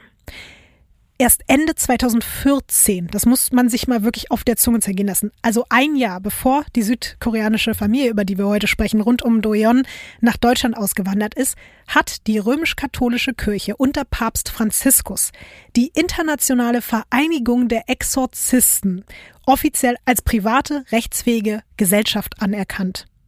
Ich weiß nicht, ob du es überhaupt wusstest, dass es die internationale Vereinigung der Exorzisten gibt. Nee, habe ich zufällig nicht gewusst. Ich nämlich auch nicht. Abgekürzt mit AIE. Diese Vereinigung zählt etwa 250 als Exorzisten tätige Priester aus 30 Ländern. Die absolvieren dann erstmal so einen theoretischen und praktischen Exorzistenkurs. Dann bekommen die ein 84-seitiges Handbuch mit einer Exorzismusanleitung, die übrigens aus dem Jahre 1614 stammt und nur 1998 leicht überarbeitet wurde. Und dann treffen die sich alle zwei Jahre in Rom zum großen Gangbang. Teufel. Teufel Gangbang. ja, ich, oder ja, so Teufelsaustreibungs-Get-Together halt. Mhm, ja, so wie man das halt macht. Ja. Meinst du, dann gibt's auch so kleine Teufelsplätzchen oder die haben so Stickereien dann auf ihren Servietten und sowas Ja, halt. ja. Und die Hälfte davon wahrscheinlich kam von der deutschen Vermögensberatung oder irgendwie sowas. Ach, hat nicht funktioniert, dann gehe ich jetzt hier zu, den, zu der Teufelaustreibung. Wenn wir uns jetzt einfach mal vorstellen, du wärst Mitglied der katholischen Kirche, was ja jetzt auch gar nicht so fern Bin wäre. mehr, aber war ich, ja. Habe ich mir tatsächlich auch gedacht, als ich äh, mich damit hier befasst habe, gedanklich. Und du würdest dich jetzt besessen fühlen. Dann könntest du zum Priester deines Vertrauens gehen. Der stellt dann einen Antrag beim zuständigen Bischof und der wiederum sucht dann den richtigen Priester aus dieser internationalen Exorzistenvereinigung aus, wahrscheinlich eben jemand aus deiner Nähe. Und dann bekommst du deine Teufelsaustreibung sogar kostenlos geschenkt von der katholischen Kirche. Okay, aber ich meine, alleine die Logik dahinter zu sagen, ich gehe in eine Kirche und sag, hör mal, ich glaube, uh, I have a devil inside of me. Um, do you have here a connection to the next bishop uh, who can rubble a little bit on, on my chest and then uh, I feel better oder was? Also weißt du so, äh, das ergibt doch gar keinen Sinn. So, dieser Prozess. Was man auch nochmal dazu sagen muss, offiziell laufen diese offiziellen Exorzismen natürlich immer ohne Gewalt ab, streng nach der Anleitung des sogenannten großen Exorzismus. Was da hinter verschlossenen Türen passiert, das weiß man allerdings nicht. Auch nicht, wie viele dieser offiziellen Exorzismen es jährlich oder täglich überhaupt gibt oder wer die auserwählten Priester sind, die diese Teufelsaustreibungen im Namen der katholischen Kirche und ja auch im Namen des Papstes einfach selbst noch im Jahr 2022 durchführen dürfen. Das ist alles streng geheim. Ich habe ja gerade übrigens auch schon Papst Franziskus angesprochen und um das auch nochmal zu sagen, der hat vor, eben vor ein paar Jahren, das ist nicht lange her, den Einsatz dieser Exorzisten als unverzichtbar bezeichnet. Und 2019 hat er dann auch noch erklärt, die Missbrauchsfälle durch Priester an Minderjährigen seien nur durch die Einflüsterung Satans möglich gewesen. Was auch so krass ist, in anderen europäischen Ländern sieht es noch mal krasser aus. Zum Beispiel in Italien schätzt man, dass jedes Jahr eine halbe Million Menschen sich Hilfe bei Teufelsaustreibern suchen. Jedes Jahr eine halbe Million. Und die katholische Kirche in Polen hat Ach. 2019 in Katowice extra ein Ausbildungszentrum für Exorzisten gegründet. Das war vor drei Jahren, so weißt du, weil dort, da musste ich natürlich auch sehr, sehr viel an dich denken, in Polen boomt das Thema Exorzismus so doll, dass es mittlerweile Massenexorzismen gibt. Teilweise finden die in Stadien vor Ist jetzt 20.000 nicht dein Leuten statt. Ja, Ja, es ist also ein sehr gläubiges Land halt Ja. auch Polen. ja. Da ist es aber gerade wirklich so ein Hype-Thema einfach seit ein paar Jahren wieder. Das ist jetzt richtig so, sowohl die privaten Exorzismen als die offiziellen katholischen Exorzismen Scheiße. laufen da leider wirklich europaweit mit am besten neben Italien. Und dann sagt man aber jemand, der zur Therapie geht, die Person ist verrückt. Ja. Ne? Mhm. Ja. Ja.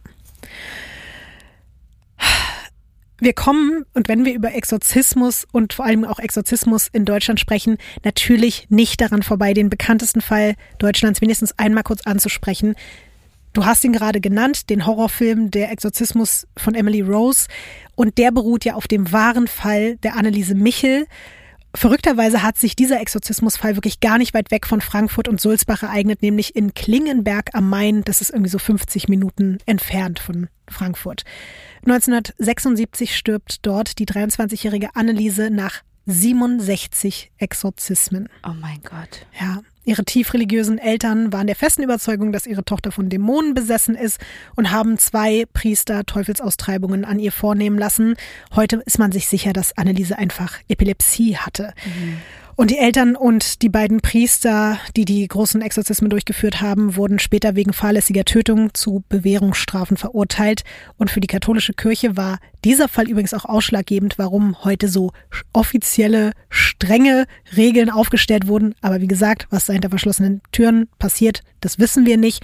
Aber offiziell heißt es eben, seitdem dürfen Exorzismen nur noch so und so stattfinden und nicht mehr so wie damals.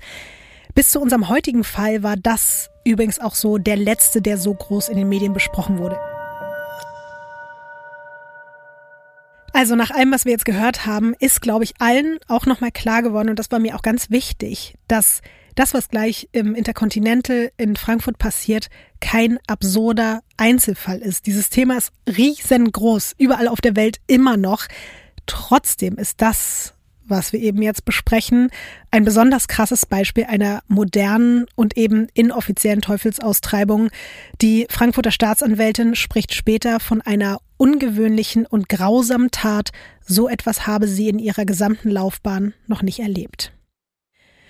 Wir sind jetzt also zurück im Zimmer 433. Sechs aufgeregte Personen, die sich da auf wenigen Quadratmetern drängeln, die ganze Zeit mit diesem alles überschattenden Gefühl im Nacken, dass auch der Teufel anwesend ist.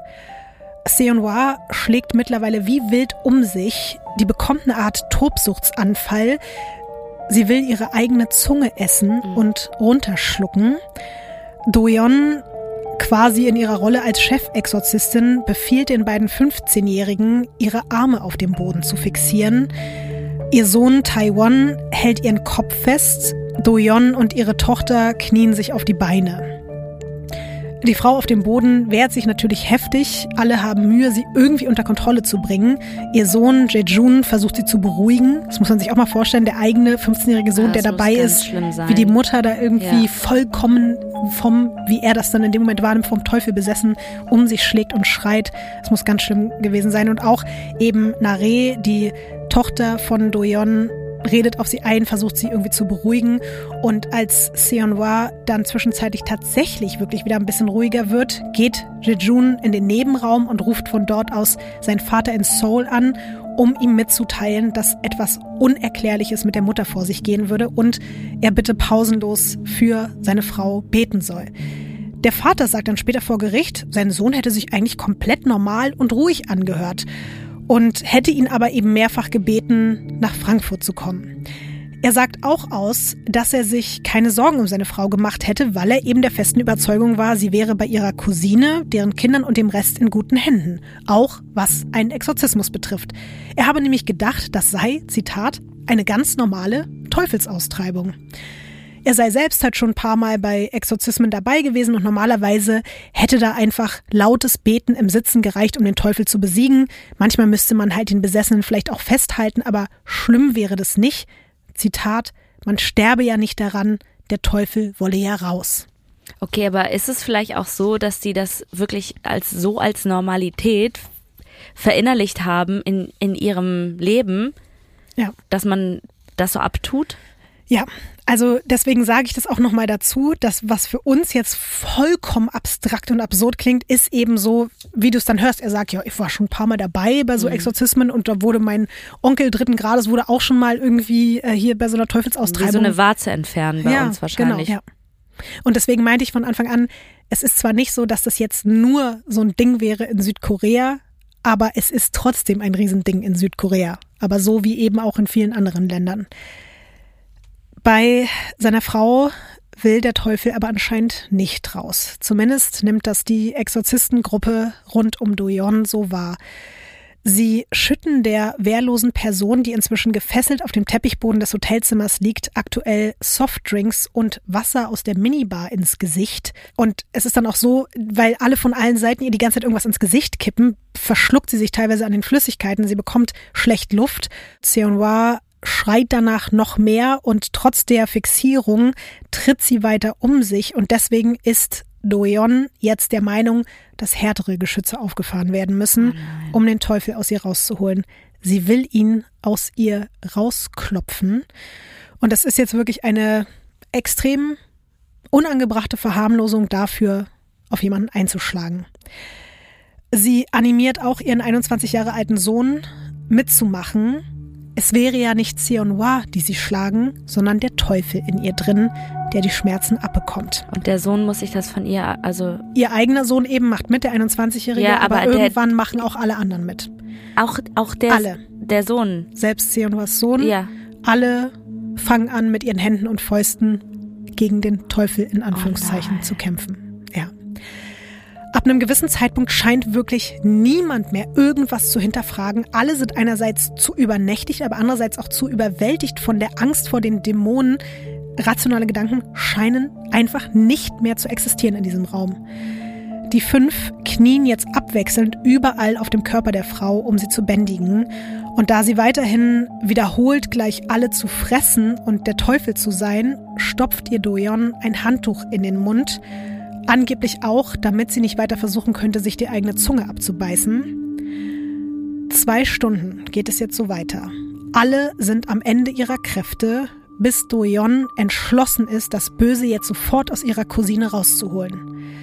Hast du den Hauch einer Ahnung, mit welchem Gegenstand man sich jetzt denken könnte, dass man einen Dämon aus einem Menschen herausholen könnte?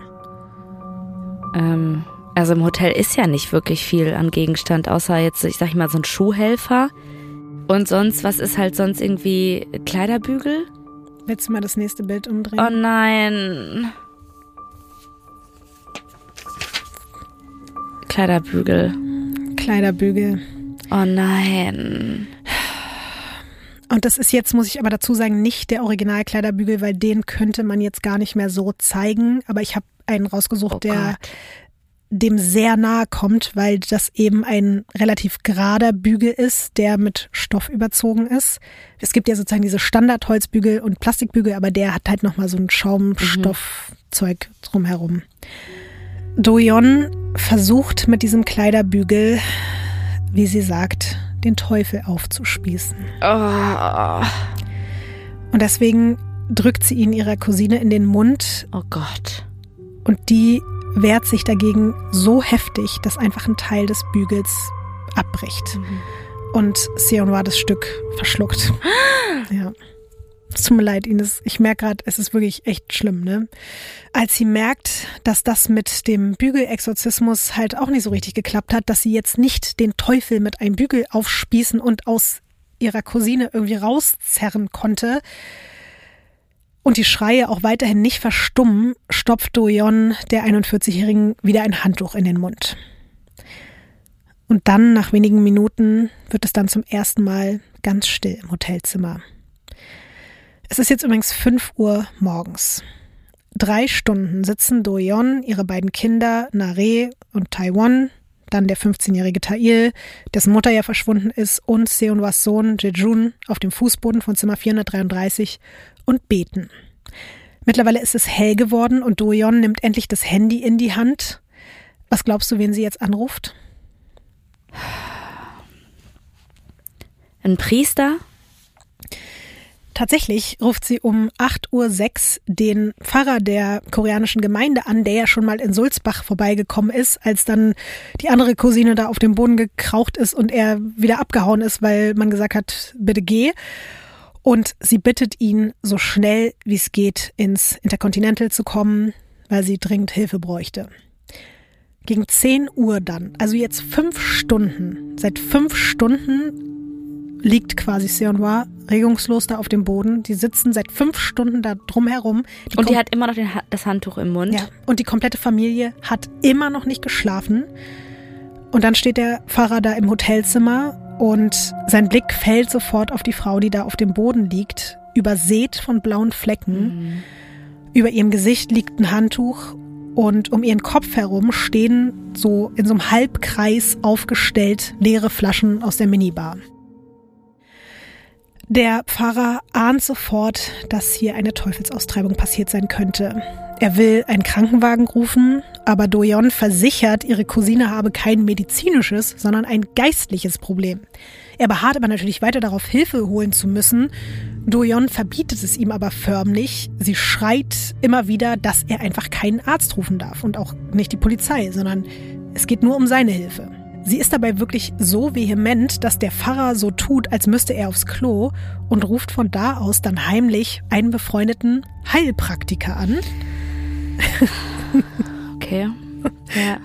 Ines, warum lachst du dabei? Nee, ich meine, fühlt sich nicht richtig an für mich. Ja. Aber kann ja auch ein toller Mann sein. Ja, ich habe mich halt auch gefragt, und es soll jetzt nicht wieder Heilpraktiker-Bashing sein oder so, Ja. aber ich habe mich trotzdem gefragt, warum zum Teufel in dem Moment, Aber jetzt mal ganz ehrlich, Lotti, hat er mal ihren Puls gefühlt oder so? nee, er ist ja noch gar nicht so nah an ihr dran gewesen.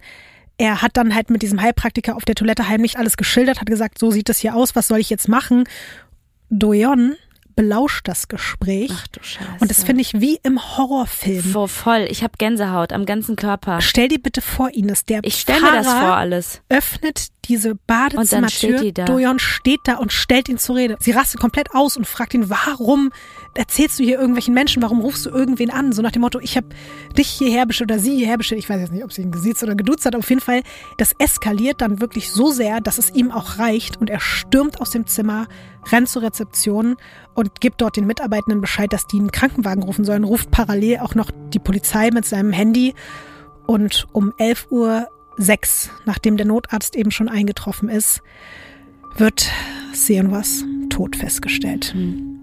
Gestorben ist sie aber wahrscheinlich schon wirklich um kurz nach fünf. Ja. Sie ist durch äußere Gewalteinwirkung erstickt.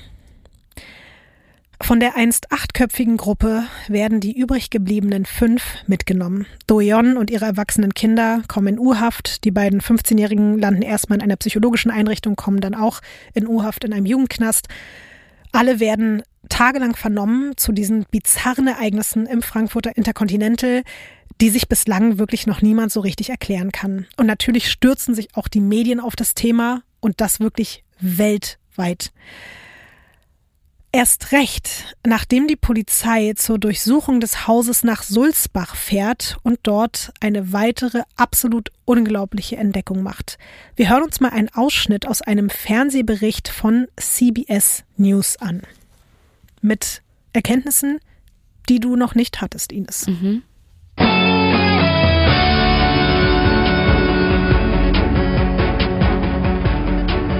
Moving on, a chilling story out of Germany. A woman is dead and five people have been arrested after an apparent exorcism ritual. Uh, and there was also there was one other relative who was found uh, at the house that this family had rented in a garage. It's not clear what happened to this relative, but she actually had suffered dehydration and hypothermia too. Wow, okay, that's unusual.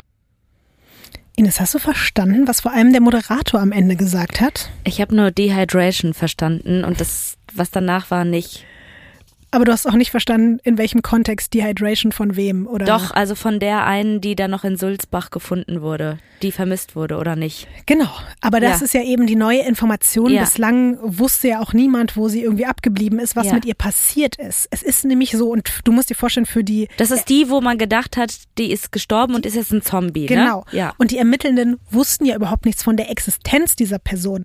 Das heißt, die sind dahin gefahren zu dem Haus nach. Sulzbach und plötzlich haben sie in der Garage dieses angemieteten Hauses eine Frau entdeckt, die komplett dehydriert und unterkühlt war. Vor allem lag die da aber eingewickelt in Mülltüten und Plastikfolien von oben bis unten. Aber die hat noch gelebt? Sie hat noch gelebt und die lag da auch schon ein paar Tage. Es ist eben die Zombie-Cousine Jin Suk, die angeblich gestorben ist. Was genau mit ihr passiert ist, das lässt sich bis heute nicht mehr rekonstruieren. Was? da wirklich alle davon ausgehen, dass sie nicht die komplette Wahrheit sagt, um ihre Familie nicht noch mehr zu belasten. Oh nein. Jin Suk behauptet nämlich, sie hätte sich einfach nur während eines Spaziergangs verlaufen und den Weg zu einem der Hotels, in dem sie zwischenzeitlich gewohnt hätten, nicht mehr wiedergefunden. Oh, wow. Ja, ja. ja. Also wirklich bei all dem, ne, was die Weirdes da gestartet haben, in dem Hotelzimmer und in dem Haus, ist das die kreativste Antwort, die ja. du darauf gibst? Ja, ich weiß, Ines. Verlaufen beim Spazierengehen, nachdem sie dem Sohn gesagt hat, äh, ihre, seine Mutter ist gestorben und ist jetzt ein Zombie. Also, sie sagt, dass die ja gerade eben in irgendeinem Hotel gewohnt haben, dann wäre sie spazieren gegangen, sie hätte den Weg nicht mehr zum Hotel gefunden, wäre dann, weil sie diesen Weg noch kannte, zu dem Haus in Sulzbach zurückgegangen und dort wäre halt die Tür verschlossen gewesen. Sie hatte keinen Schlüssel dabei und deswegen wollte sie dann dort einfach auf ihre Cousinen warten. und die Kinder und ihren Mit eigenen Mülltüten Sohn eben warten. Genau. Und Frischhaltefolie, Ja. so wie man das so macht. Und sie hätte sich, weil es war ja mitten im Winter und deswegen hätte sie sich dann da in Tüten und Folien eingepackt, weil ihr kalt gewesen wäre. Es hätte aber keinerlei Streit mit der Familie gegeben. Das einzige Problem wären die Dämonen gewesen. Einige Aussagen der Kinder deuten aber definitiv darauf hin, dass auch schon bei Jin Suk eine wahrscheinlich etwas mildere Teufelsaustreibung vollzogen wurde, die aber eben nicht funktioniert hat in den Augen der Hobby-Exorzistin und dass Doyon sie deswegen danach aus der Gruppe ausgeschlossen hat und auf die Straße gesetzt hat. Zudem geht man davon aus, dass der dämonische Schatten, den Seonwa in der Garage gesehen hat und der die Situation ja dann auch wirklich endgültig eskalieren lassen hat, einfach Jin Suk war, die zu diesem Zeitpunkt nach dem Rauswurf aus dem Hotel dann mitten im Winter in einem fremden Land halt sich dort heimlich in Unterschlupf gesucht Ja. hat und wahrscheinlich Angst hatte, als sie gemerkt hat, der Rest kommt wieder zurück, dass sie sie da wieder quasi vertreiben. Ja. Und deswegen hat sie sich einfach nur ganz schnell und heimlich in den hinteren Teil der Garage verzogen. Das war der Punkt, an dem die ihre Cousine denkt, oh mein Gott, der Dämon hat mich jetzt ergriffen, hier ist jemand. Und da war ja wirklich jemand, aber es war nicht der Dämon, sondern es war einfach nur ihre verstoßene Cousine, weißt du. Ich finde das auch das so tra tragisch einfach, oder? Ganz schlimm. Und was auch krass ist, durch die niedrigen Temperaturen, es war ja im Dezember und durch den Flüssigkeitsmangel, hätte Jin Suk dem Rettungsdienst zufolge keine weitere Nacht dort überlebt. Also es hätte wirklich ganz knapp nur noch ein weiteres Todesopfer gegeben. Aber sie kommt ins Krankenhaus, sie kann gerettet werden und als sie von Seonwas Tod und der Verhaftung ihres Sohnes und der anderen erfährt, bricht sie zusammen. Über ein Jahr nach dem Exorzismus in Zimmer 433 beginnt der Prozess gegen die fünf Familienmitglieder. Vor dem Landgericht Frankfurt am Main müssen sich Doyon, Seonwas Sohn und die anderen drei Beteiligten wegen gemeinschaftlichen Mordes aus Grausamkeit verantworten. Und nur um das nochmal zu sagen, das ist wirklich ein Mordmerkmal, das nur sehr selten festgestellt wird. Das bedeutet nämlich, dem Opfer müssen besondere Qualen zugefügt worden sein, körperlicher und seelischer Art, und von der Intensität und Dauer muss das einfach über ein quasi für die Tötung erforderliches Maß weit hinausgegangen sein. Und ich habe wirklich ein paar Details hier heute auch erspart, weil ich das einfach auch nicht erzählen möchte und das auch einfach zu brutal und zu schrecklich ist, aber nur damit ihr euch vorstellen könnt und du dir vor allen Dingen auch vorstellen kannst, dass das schon seine Gründe hat, warum man hier wirklich auf Grausamkeit geht. Ich zeige dir jetzt noch ein Bild aus dem Gerichtssaal von der Hauptangeklagten Doyon. Ihr Gesicht ist natürlich hinter einem Hefter versteckt, aber zumindest hast du dann am Ende noch ein kleines Foto von einer Person. Ja. Also, da gibt's auch nicht mehr zu sehen als sehr viel Hefter und ihre zierlichen Hände, würde ich jetzt mal sagen. Weißt du, was ich mich gefragt habe? Wurde ihr bei ihr irgendwie sowas wie Psychopathie oder Sadismus Gar festgestellt oder so? Aber war sie der Hauptgrund, der alle anderen angesteckt hat? Ich kann dir ja gleich was zum richterlichen Urteilsspruch sagen, weil da wird nochmal darauf eingegangen. Aber was feststeht, alle wurden psychologisch untersucht. Es gab bei niemandem irgendwelche seelischen Auffälligkeiten. Also die waren natürlich alle komplett übernächtig zu diesem Zeitpunkt Ja. und die hatten wirklich schon dadurch teilweise so Wahnvorstellungen. Aber sie hat keine psychopathischen Züge, nichts.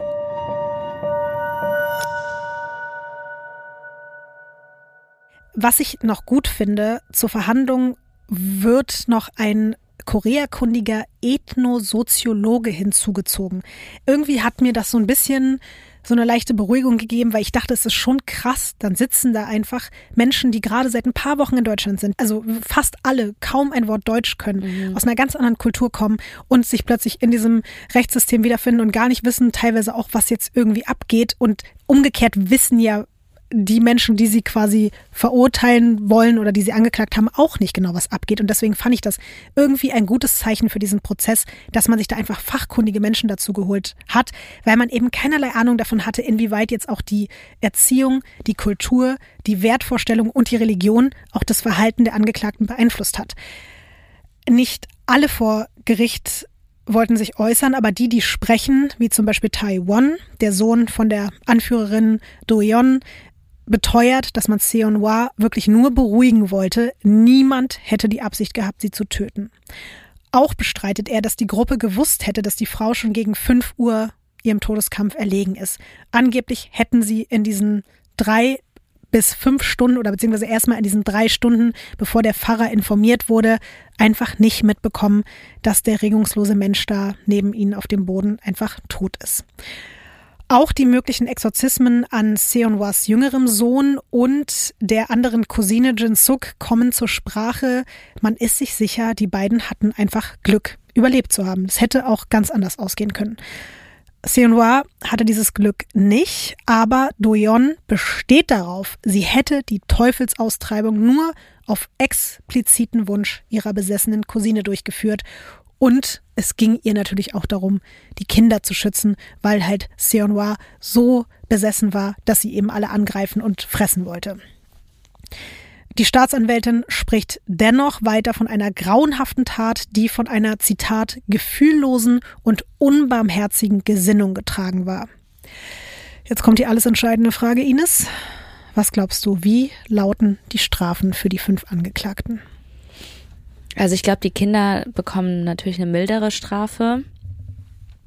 Ich weiß gar nicht, ob die Erwachsenen unterschiedliche Strafen bekommen. Also ich weiß jetzt nicht, ob es da Unterschiede gibt von dem, was da passiert ist. Ich würde sagen 15 Jahre für die Erwachsenen mhm. und für die Kinder. Hm, ich weiß nicht, ob die überhaupt, ob, ob die auf Bewährung freikommen irgendwie habe ich das Gefühl, die werden nicht verhaftet.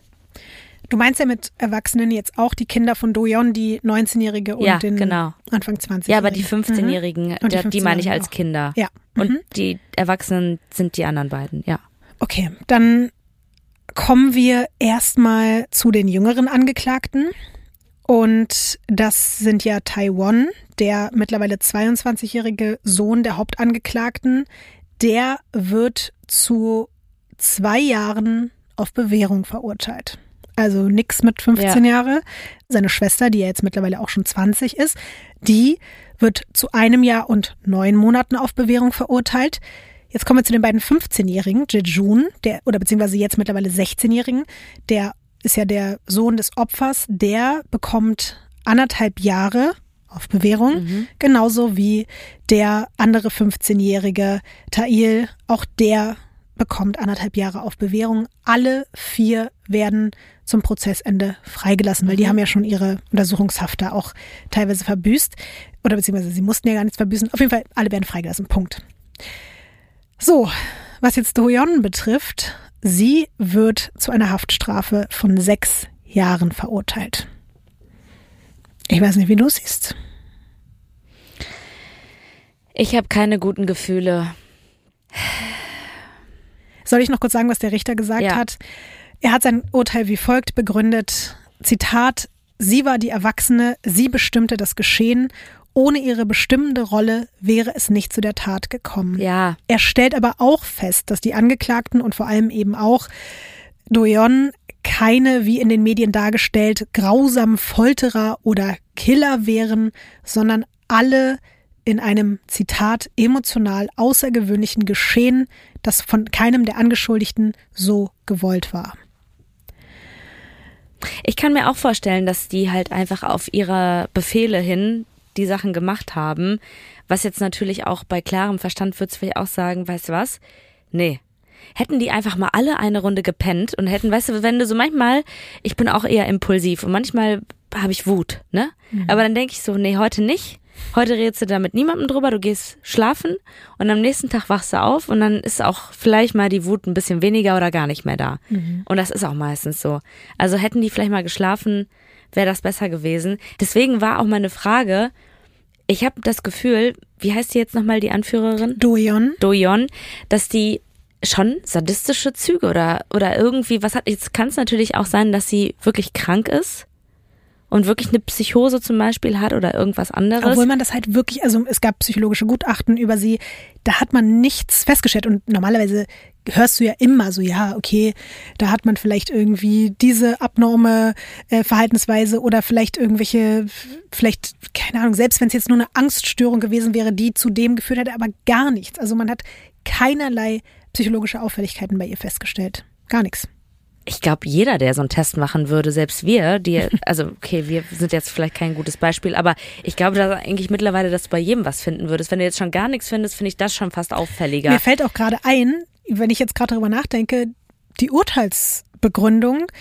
zieht dann auch noch mal so ein bisschen Konsequenzen nach sich, die wiederum darauf schließen lassen könnten, dass da vielleicht auch doch noch andere Sachen im Argen sind. Es ist nämlich sehr interessant, dass alle diese Urteile ganz ruhig aufnehmen. Alle sitzen ganz besonnen da. Natürlich, die anderen haben auch Bewährungsstrafen, aber als Doyon erfährt, dass sie sechs Jahre in Haft muss, schreit sie und schlägt mit ihren Händen mit voller Wucht auf die Anklagebank. Die Dolmetscherin muss sie dann irgendwie noch beruhigen und das ist auf jeden Fall auch irgendwie so ein Bild noch gewesen, abschließend zu diesem Prozess, wo man schon auch weiterhin irritiert war und dachte, okay, vielleicht hat sie auch einfach nur Probleme irgendwie mit Aggressionen und Gefühlen im Zaum halten und so weiter. Ich weiß es nicht so genau, aber. Ja, offensichtlich. Ja, es hat trotzdem nichts geändert. Sie musste natürlich in den Knast. Leider, ich habe jetzt versucht herauszufinden, in welchem Gefängnis saß sie überhaupt oder wie lange wurde sie vielleicht schon freigelassen. Das weiß man alles nicht, darüber gibt es keine Informationen, aber wenn sie jetzt offiziell ihre Haftstrafe absitzen würde bis heute, dann würde sie auf jeden Fall wahrscheinlich bei guter Führung oder so bald rauskommen. Mhm. Also ich meine alleine, dass sie sich keine Hilfe von außen geholt haben.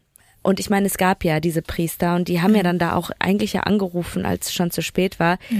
Ich vielleicht vielleicht wusste sie auch, dass ihre Cousine schon tot ist. Und wir warten mal jetzt noch drei Stunden, dass sie wirklich nicht mehr atmet. ja, dann, mhm. genau. Ich meine, klar, es war, die haben alle nicht gepennt, dann kam da eine Angst dazu. Aber irgendwie kann es sein, dass die die alle aufgepeitscht hat mhm. und manipuliert hat. Und ich meine, also es ist ja schon traumatisch, was da in diesem Haus passiert ist, total. dass du davon dann schon total beeinflusst bist und irgendwann nicht mehr weißt, was sollst du jetzt machen. Und ich meine, auch gerade so als 15-jähriger Mensch denke ich mir halt auch, ja, wenn dann, da siehst du, da ist irgendwas mit deiner Mutter und dann sagt halt eine andere erwachsene Person, mach mal jetzt dies und jenes. Hm. Oh, ich weiß nicht also ich finde es irgendwie echt immer noch komisch, dass da nichts bei ihr gefunden wurde. Und dann rastet die da aber aus und dann klingt auch schon fast, als ob die da eigentlich ein Teufel gewesen wäre. Ich traue der nicht. Wir können ja auch nochmal zurückkommen zu dieser SMS, ne? Sie hat am Tag vorher ihrer Tochter geschrieben.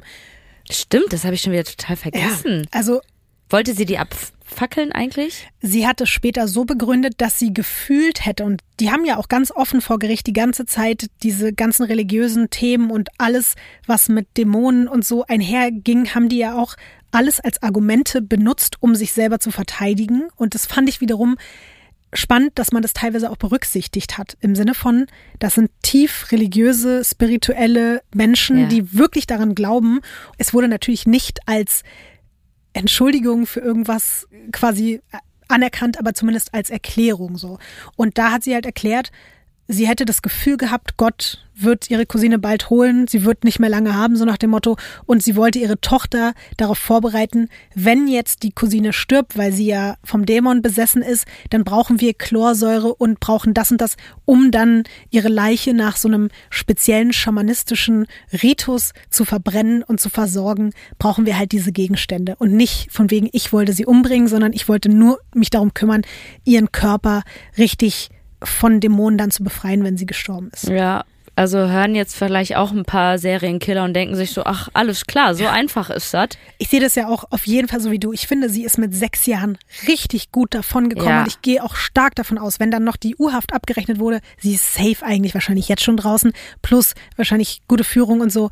Und wenn man mal überlegt, die hat ihrer eigenen Cousine einen fucking Bügel, einen Kleiderbügel in den Rachen gerammt, um den Teufel aufzuspießen, weißt du? Und da sind dann auch während des Prozesses, ich habe jetzt gar nicht alles hier ausgepackt, aber teilweise hat dann zum Beispiel auch diese Nare, die äh, Tochter von der Anführerin von Doyon, hat dann auch gesagt, selbst bei ihr gab es schon so Ansätze von irgendwelchen Exorzismen und so. Also, und dann hieß es, der wurde geschlagen. Also da kamen dann auch noch mehr Sachen raus.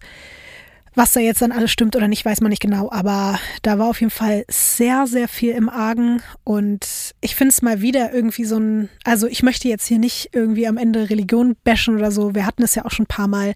Ich finde, es zeigt nur immer mal wieder, dass das halt schon etwas ist, was man einfach mit Vorsicht genießen muss. Und weil am Ende des Tages ist all das, worüber wir heute geredet haben, dieses Dämonen- und Teufelsding, das ist das, was sich die Kirche ausgedacht hat, um Menschen auch quasi unter Kontrolle zu halten, um Menschen zu sagen, je mehr Angst ihr quasi habt, desto mehr können wir euch Lösungen dafür bieten und je mehr ihr an eben das Böse glaubt auch, desto mehr legitimieren wir damit auch das Gute. Und wie gesagt, ich finde jede Art von Religion, die irgendwie friedlich und positiv und schön ausgelebt wird, finde ich toll. Für jeden, den das bereichert, ist das wunder wunderschön.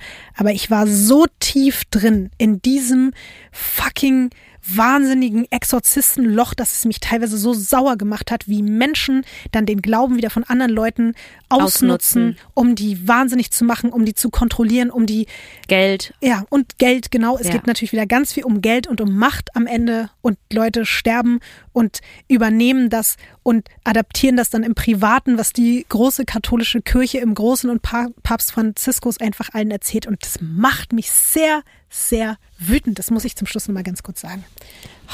Und mich macht es ehrlich gesagt sehr, sehr glücklich, dass du heute hier im Studio wieder warst, Lotte. Ich hoffe, du kommst wieder. Es war so schön, dich einfach mal wieder richtig angucken zu können dabei. Gut, dann Ines, ich würde sagen, hoffentlich bis bald.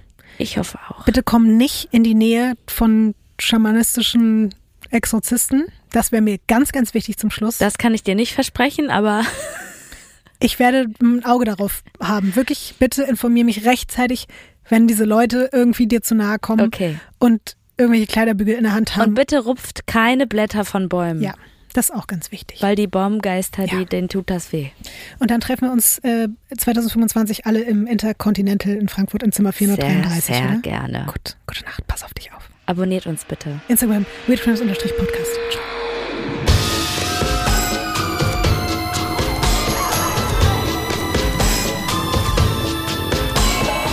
Crimes ist ein Studio Womans Original nach einer Schnapsidee von Visavi und Ines Agnoli.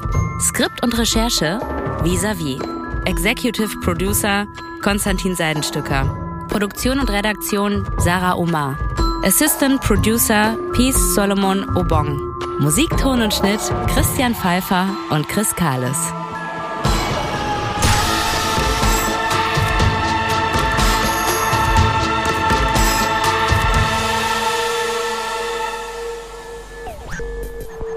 Neue Folgen von Weird Crimes hört ihr jeden zweiten Donnerstag überall, wo es Podcasts gibt. Und wenn ihr keine Episode verpassen wollt, dann folgt dem Podcast auf der Plattform eurer Wahl. Freunde, ihr habt lange genug im Elli Pelli gesessen, bei der Vierschanzentournee Zieh gebrüllt und euch ganz heimlich auch ein bisschen für Football interessiert. Aber jetzt ist endlich die Bundesliga zurück und Copa TS ist zurück. Jetzt wieder überall, wo es Podcasts gibt. Viel Spaß mit Copa TS, der Fußball-Podcast mit Tommy Schmidt und Freunden. Immer dienstags. Überall, wo es Podcasts gibt.